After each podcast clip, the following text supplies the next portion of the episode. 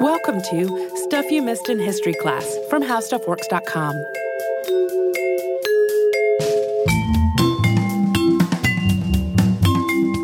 Hello and welcome to the podcast. I'm Holly Fry. And I'm Tracy V. Wilson. Tracy, do you drink tea? I do. I drink coffee more, but I do drink tea as well. I drink coffee more. I try to incorporate more tea into my uh, my diet, but it's tricky. I tend to default to coffee. But today around the world, people drink tea all the time. And of course, for Great Britain, it's no secret that tea has become part of the cultural identity. We'll talk about some shifts in that at the end. Uh, but right up until the 19th century, the only place that tea was really being grown and prepared was China. So uh, this brings up the question of how did tea become the drink of Britain? And that story is kind of a long one. It comes with some caveats as to where truth and legend overlap. But then there's this really interesting 19th century corporate espionage story that comes into the mix. Uh, so I thought we would talk about that. Kind of the, it's not even a brief history of tea. It's really like Great Britain's relationship with tea as we know it. Yeah we there's some things back in the archive that are uh, similarly about tea, but totally different in terms of which specific tea things they are discussing. Yeah. So, as with a whole lot of food products that have been around for a really long time, we don't really know where the idea to brew tea leaves came from. Uh, there are lots of different speculative stories about its origins, though, and one of the ones that is most frequently cited is the story of Chinese Emperor Shen Nong. And according to the legend, in 2737 BCE, the emperor, who was scientifically pretty knowledgeable, was sitting with a cup of boiled water when a leaf from a nearby camellia dropped into it. And knowing that this wasn't dangerous, the emperor gave it a sip after seeing how the hot water caused the plant to release color into the liquid. And voila, tea was born. There's another story that comes from Buddhist origins. And in that tale, the monk Bodhidharma was wandering and meditating as he traveled for nine years without sleeping. And he sat down to meditate by a tree, but he fell asleep. And he became so angry by his body's weakness and succumbing to sleep that he cut his eyelids off and cast them into the dirt. Uh, there, a tea plant grew up to honor that sacrifice and also provide a natural stimulant. I will step aside and say that this story has always cracked me up because it seems like the least zen thing on earth to cut your eyelids off in anger. Yeah. But that's just me.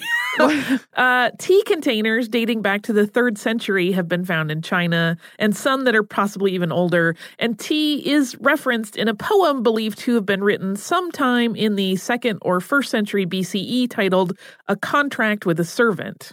And the book, The Classic of Tea, was written by Lu Yu in the 8th century. In short, China's history with tea is a very long and very rich one. Modern tea production is much faster, though. Production is compacted into a 24 hour timeline that starts the moment the tea leaves are picked. The leaves are sorted by size, and then they go through a second in- inspection to classify them by size, appearance, and what type of tea they will become. For leaves selected and classified to become black tea, they are processed in one of two ways. The so called orthodox method requires first withering the tea.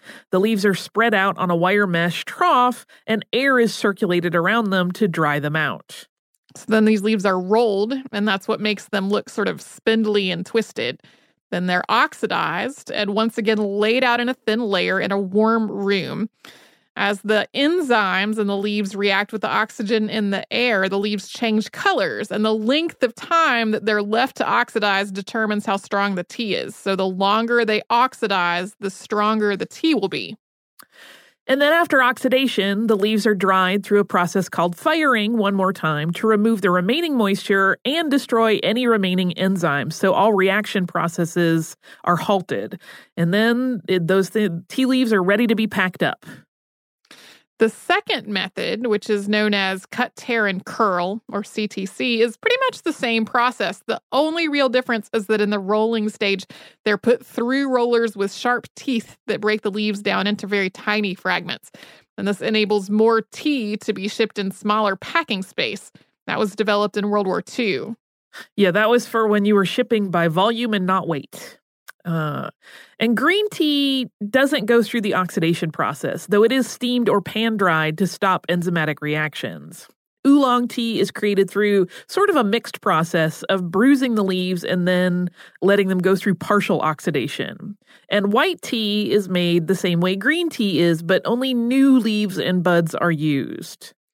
But all of these processes remained a total mystery to the Western world for quite a long time, even as Europeans and British people in particular were drinking tea as part of their daily routine. So today it's estimated that about 165 million cups of tea are consumed in Britain every day, whereas coffee, while it has grown in popularity, still only clocks in at around 70 million cups.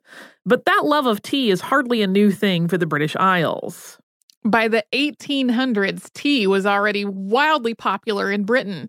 King Charles II and his Portuguese wife, Catherine of Braganza, are credited with being the ones to bring tea to England in the 1600s.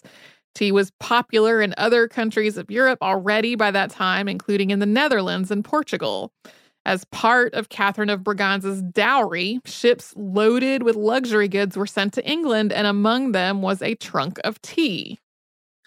But while that story points to Catherine as the bringer of tea to England, there is actually mention of tea in England in a diary entry by Samuel Pepys on September 25th of 1660, writing, quote, And afterwards I did send for a cup of tea, a china drink, of which I never had drank before, and went away.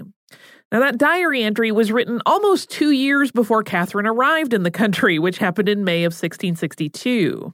So even if the tea was already there. Catherine certainly did love it, and as a royal, she set the trends.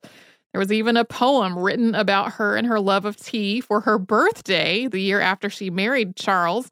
The poem was written by Edmund Waller, and it reads Venus her myrtle, Phoebus has his bays, tea both excels, which she vouchsafes to praise. The best of queens, the best of herbs, we owe to that bold nation, which the way did show to the fair region where the sun doth rise, whose rich productions we so justly prize. The muse's friend tea does our fancy aid, regress those vapors which the head invade, and keep the palace of the soul serene, fit on her birthday to salute the queen. Coming up, we're going to talk about the East India Company's interest in tea and how the beverage became even more ingrained in British culture. But first, we're going to go get a cup of tea and pause for a sponsor break.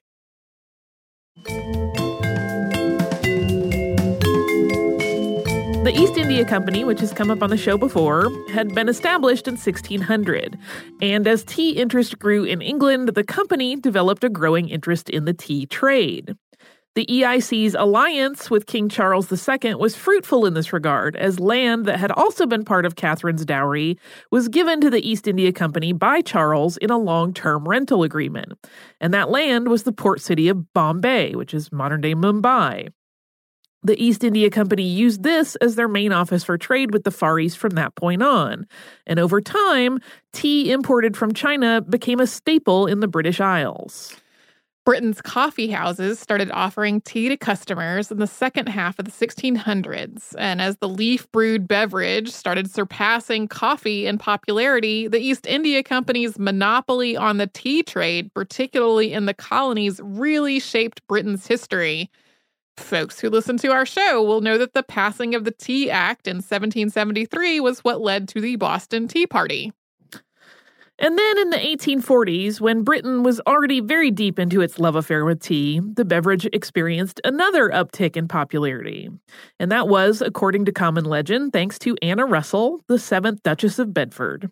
And as that story goes, Anna felt herself feeling a little run down in the afternoons because the stretch between lunch and late dinner, which at that point was kind of in the eight or nine o'clock hour, was quite long. So she asked her servants to bring her tea and light snacks, and she really found that she liked a little bit of bread and butter with a cup of tea so well that she started doing it as a daily ritual and she started to invite her friends to join her in the afternoons to take tea. This is when I usually have tea. Uh, because I will often want a little pick me up, but know that a cup of coffee is going to be too much pick me up. So I have tea instead. Anna Russell was also a lady in waiting to Queen Victoria, and the two of them were friends. So, just as Catherine of Braganza's influence had popularized tea in the first place, Victoria's interest in her friend's idea made afternoon tea a trendy activity among first the aristocracy and then the rest of Britain. It also evolved from a simple snack of bread and butter uh, with some tea into more of an afternoon meal that could feature finger sandwiches and pastries. However, it is worth noting that similar to the way that Catherine gets credit for bringing tea to England when it had actually already been there, there do seem to be mentions of afternoon tea as a ritual and a social event prior to Anna's alleged invention of it, dating all the way back to the mid 1700s. So it's likely that really Anna's high social profile simply led to her tea parties kind of getting more historical attention. Uh, there's also some discussion of how that kind of launched a whole industry of like China specifically for teas. So it may be just that kind of economic driver that makes this the story. And it is also a cute story about this hungry lady who then invents this extra meal and has her friends over so it's uh, it's understandable that that caught on. That reminds me of our podcast about the brief history of white weddings, where we talk about the development of china sets to be sold to brides and like creating the idea that you needed that. you super super do you don't you don't need that, but this very brief history of tea in Britain is really intended to set the stage for the meaty part of this story, which is starting in the mid 1800s, at which point tea had become vital to Britain's identity. But at the time, all tea was still being exported from China. The East India Company did not like being forced to deal with one country for an item that was so important to Britain. They saw this as a fundamental imbalance. The, an early effort to reverse this imbalance was by exporting opium to China I just want to say opium for tea is not an equivalent trade. No, and it's and, more complicated than that, right? It wasn't like they were trading directly to no. China. They were trading the opium to people for silver, and then that opium was being sold in China, and it completely messed up the Chinese market. Yeah, it led to like enormous problems with addiction. Like this was this was not a good way to try to get a better trade deal over tea. And it led to the first Opium War, which was fought between Britain and China as China tried to make Britain stop illegally sending them opium. And we're going to uh, come back to the first opium war briefly. We're not going to get super deep into it. That is a whole other matter on its own. But first, we have to actually introduce a man into the story named Robert Fortune. So, Robert Fortune was born in Berwickshire, Scotland on September 16, 1813, to a farming family. He grew up to become a botanist and he worked at the Edinburgh Botanical Garden and the Royal Horticultural Society. In 1842, he embarked on a plant finding expedition in China on behalf of the Royal Horticultural Society. The First Opium War had just ended at this point with the signing of the Treaty of Nanking, and Britain immediately took advantage of its greater trade footprint in China, and Fortune's trip was part of that. All of China was not open to foreigners at this point, but Fortune on this journey had traveled right up to the edges of the boundaries of those forbidden areas as he sought out plants. It was the first of several journeys, and he wrote several books about these travels, filled not only with horticultural and botanical information, but also riveting stories of pirates and danger and dressing in disguise to hide his European origins.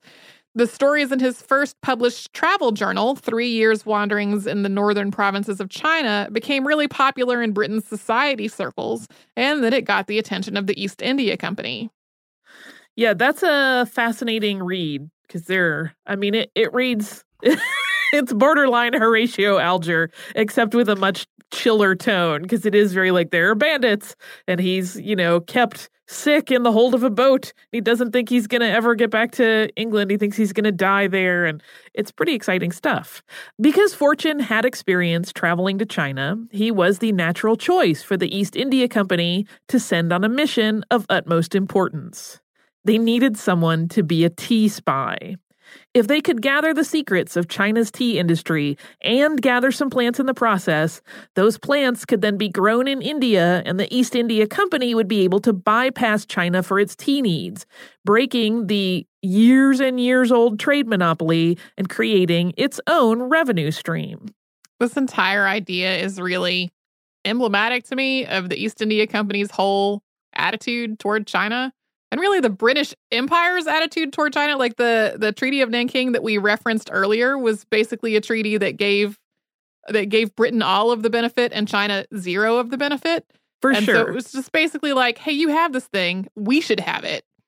So we're gonna come take it. there is an attitude of let's take it. Like that seems to be the solution to every problem.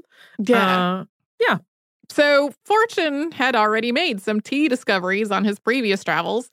He had found the rather surprising information that green tea and black tea actually came from the same type of plant. Although generally those used for black tea were grown in different areas than those used for green tea. Additionally, some of the bushes were revered for their age and the quality of leaves that they produced, but they were still the same species, Camellia sinensis.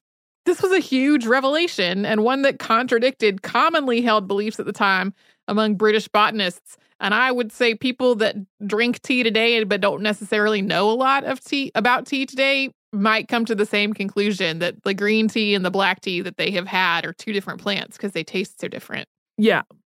And the scientific minds of Britain had been hard at work trying to suss out the nature of China's tea industry, and they had spent more than a century at that point examining tea leaves to try to discern the nature of the plants that produced the drink that had become so beloved. They basically were looking at processed tea leaves and trying to backwards engineer what kind of plants they thought they came from. So prior to Fortune's observations abroad, it was firmly believed that the plants that produced different types of tea were related but had to be different. But even with this new information found by Fortune, the multiple steps in processing tea remained a complete mystery to the British, and so did actual plant samples. Here is the direction that Fortune received. Quote, besides the collection of tea plants and seeds from the best localities for transmission to India, it will be your duty to avail yourself of every opportunity of acquiring information as to the cultivation of the tea plant and the manufacture of tea as practiced by the Chinese, and on all other points with which it may be desirable that those entrusted with the superintendence of the tea nurseries in India should be made acquainted. So we're going to delve into this mission and how it played out and how it impacted international trade, really, after we first pause for a little sponsor break.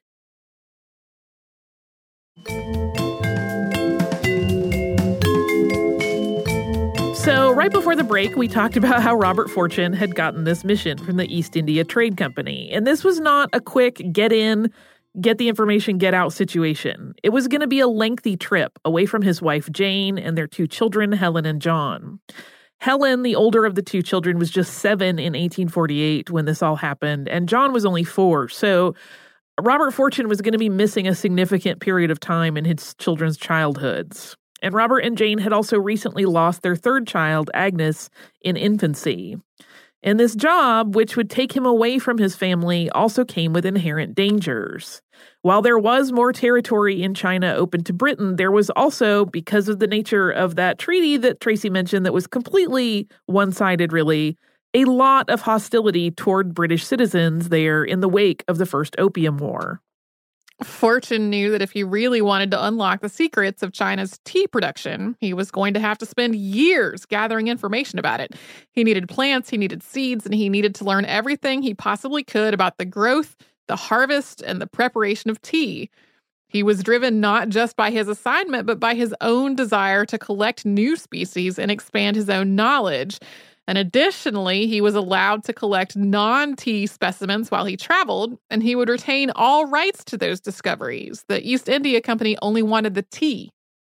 Yeah, this is one of those things where he sometimes gets simplified as like a tea thief. And he certainly was doing that mission, but for him, there was a much broader appeal that he was a man who wanted to collect plants and he was fascinated by finding different species. That was the whole purpose of his prior travels in China. So it's a little more nuanced than just, I'm going to go sneak in and steal things. Yeah. Uh, he was like, You're going to pay for me to go and explore and find new species for several years? All right. Yeah, he basically had funding for a horticulture expedition, provided that he did all this spy work with tea first or Yes. during.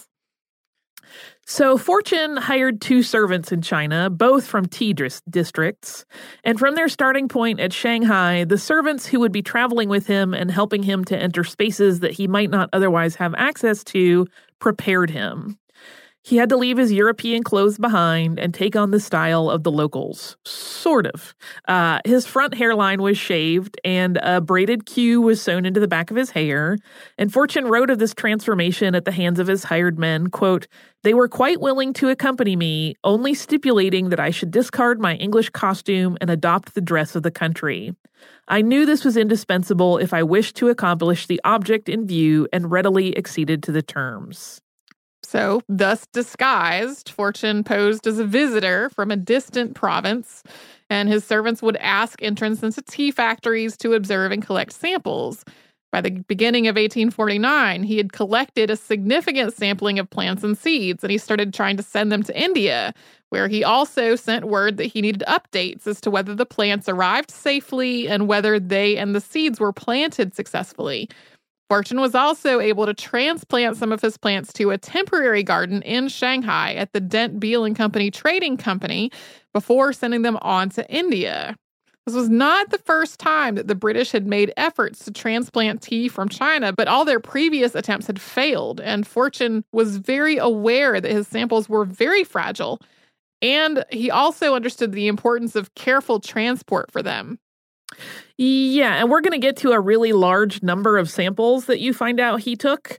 And one of the things that made this so possible is that uh, tea plants are actually pretty easy to root from a cutting. So, uh, for our gardeners out there, basically, if you cut a sample from a tea plant and you put it in dirt, it starts developing roots really, really quickly. So, that's when we get to these big numbers, I just want you to understand how that was uh, able to be accomplished. On one of his first factory visits, Fortune made a rather unsettling discovery. He realized that Prussian blue and gypsum were being used to add color to green tea that was intended for export to Britain. And this was because the producers of the tea believed that the British preferred their tea to look more evenly green. But of course, they were adding substances that were poisonous to achieve this cosmetic change. And the East India Company would later use this information and samples of the pigment compounds that Fortune sent back to England as a way to show how tea grown and processed by British producers would be superior to imported tea. Fortune's first shipment of 13,000 seedlings met with a bad end. Someone, somewhere along the line, opened the containers that they were shipped in to inspect them. And this was something that Fortune had expressly said should not be done. By the time they reached their destination, all but a thousand of the plants had died of rot, and even the living samples were infested with fungus. The first year of Fortune's work was for nothing. And then on the upside, the first year had also been spent researching green tea. Black tea was the more enticing target, and that was because that was the preferred drink in Britain. So this lost work was not the most important of his work. Fortune headed to provinces known for black tea production next, although at that point he had not yet learned that his samples of green tea had been destroyed. Yeah, it was that long delay in communications that uh, caused him to not discover that until sometime later. And the containers that Fortune had been using were called Wardian cases, named after their inventor, Dr. Nathaniel Bagshaw Ward. And the idea behind them was that enclosed glass containers offered plants a self sustaining environment. And this gave Fortune an ingenious idea after that first shipment. He realized that instead of shipping seeds and shipping seedlings, he could plant the seeds in Wardian cases and let them germinate as they made the journey back to India. This method actually worked well, and it let him send better samples that actually arrived in their destination intact. There were so many seedlings in some of the shipments that the men receiving them couldn't get an accurate count. The seedlings were moved to soil on plantations in India that were owned by the East India Company, and they thrived there. So, despite these early setbacks, Fortune's work for the company wound up being a huge success. And Fortune continued his sample gathering for the remainder of his trip. This was all still happening really in the first half. Uh, and when he wrapped up his business finally in Shanghai, he actually took more than plants out of the country with him. He had had acquaintances in China recruit a team of eight young men who were experts in growing and processing tea. And though these men were reluctant to trust foreigners, with some assistance and a bit of pressure, Fortune was able to get them to agree to a three year contract, during which they would train the men on the Indian plantations in the best ways to handle their plants and their harvest. This was, to be clear, a completely uneven contract. The workers were getting paid probably a decent amount compared to what their other options might be, but they were also pledging to pay a massive default sum if they were unable to fulfill their duties for any reason. So basically, if they got sick in those three years and couldn't do their work, they had to pay a $100, which at the time was huge, especially compared to what they were getting paid. It was really not fair or kind in any way. These men traveled to Darjeeling in the Lesser Himalayas just as the plant samples had, and they shared their knowledge, which had been kept for generations only in China, with the workers on the British owned plantations. The tea industry from there underwent a massive shift. Soon, tea cuttings were cultivated in other countries as well as India, but India's production was massive and they could export quality teas at a lower price, taking the market share away from China. This happened really quickly over the course of like a decade. And then China spent the next hundred years trying to catch up and finally, once again, became the largest exporter of tea in the 1950s. By the time Robert Fortune died in April 13, 1880, it's estimated that he had introduced about 280 plant species to the Western world from China. There are more than a dozen plant species named after him.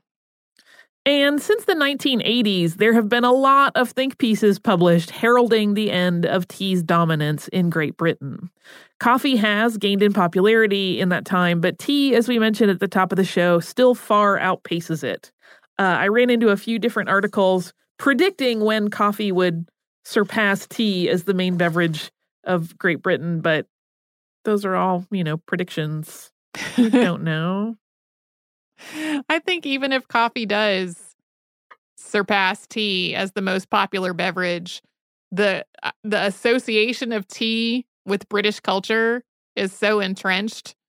Um, I I can't speak for how entrenched it is within Britain, but outside of Britain, it's like they're so parallel that I think even outside of the country, people will probably associate tea with Britain long after it is not the most popular beverage. Well, and I also suspect that even if it somehow is surpassed by coffee, it's not like it's going to go away. It will still Right. be part of of British culture. And I think tea has gotten more popular in other countries as well. I feel like in the United States, this is just experiential. I don't have data on it. Um, you know, I have certainly noticed that tea has become much more prevalent in, for example, office break rooms than it ever used to be. Mm-hmm. Uh, so, you know, uh, tea's safe. We're always going to want tea. It's delicious. It is delicious. Delicious. Do you have delicious listener mail? Oh, I have beautiful listener mail. It is Oh, from our listener, Rebecca. She writes Dear Holly and Tracy, from an avid Stuff You Missed in History class fan. Hello. I've been listening to the show almost since the beginning. I work as a custom picture framer and I do some freelance illustration work on the side. Your podcast has gotten me through many, many long hours of framing and drawing. For a few years now, I've, do- I've been doing a monthly series every March featuring notable women of history. Stuff You Missed in History class has been an amazing source of inspiration, information, and entertainment. So, as a thank you, I've included two drawings from the series, one for each of you. For Holly, previous podcast subject Lillian Bland. You have her chutzpah, her creativity, and her zest for life. For Tracy, previous podcast mentioned Tomoe Gozen. You have her drive, resilience, and courage. Enjoy, and if you're interested, check out the full series at RebeccaRobbie.myportfolio.com. Keep up the amazing work. You are very much appreciated. Oh, Tracy, these are beautiful. So this is yet another time where I get to reveal a thing to Tracy, What? and I want to do it carefully because her Rebecca is astonishingly talented. Uh, well, and while you carefully do that, I want to say that was an incredibly flattering and kind email. Thank It- you. really was. So um, I want to put this in a place you can see it. What? It's That's beautiful. So beautiful. Her work is gorgeous. Uh, I am in love with it. So I'm excited because I'm actually kind of redoing my bathroom right now to be a ladies' room. So it's just filled with framed pieces of art of cool ladies. Nice. Um, so that's going to be a perfect and prominent piece of that. So thank you so much, Rebecca. I am touched and delighted, and it is, as Tracy said, such an amazingly lovely note to get. Uh, so if you would like to write to us, you can do so at historypodcast at howstuffworks.com. You can find us all over social media as Missed in History, and missedinhistory.com is how you find us on the World Wide Web. And there you'll find episodes all the way back to the beginning of the podcast before Tracy and I were ever involved, as well as show notes on the podcast that Tracy and I have worked on together, and uh, occasional other little goodies. So come and visit us at missedinhistory.com.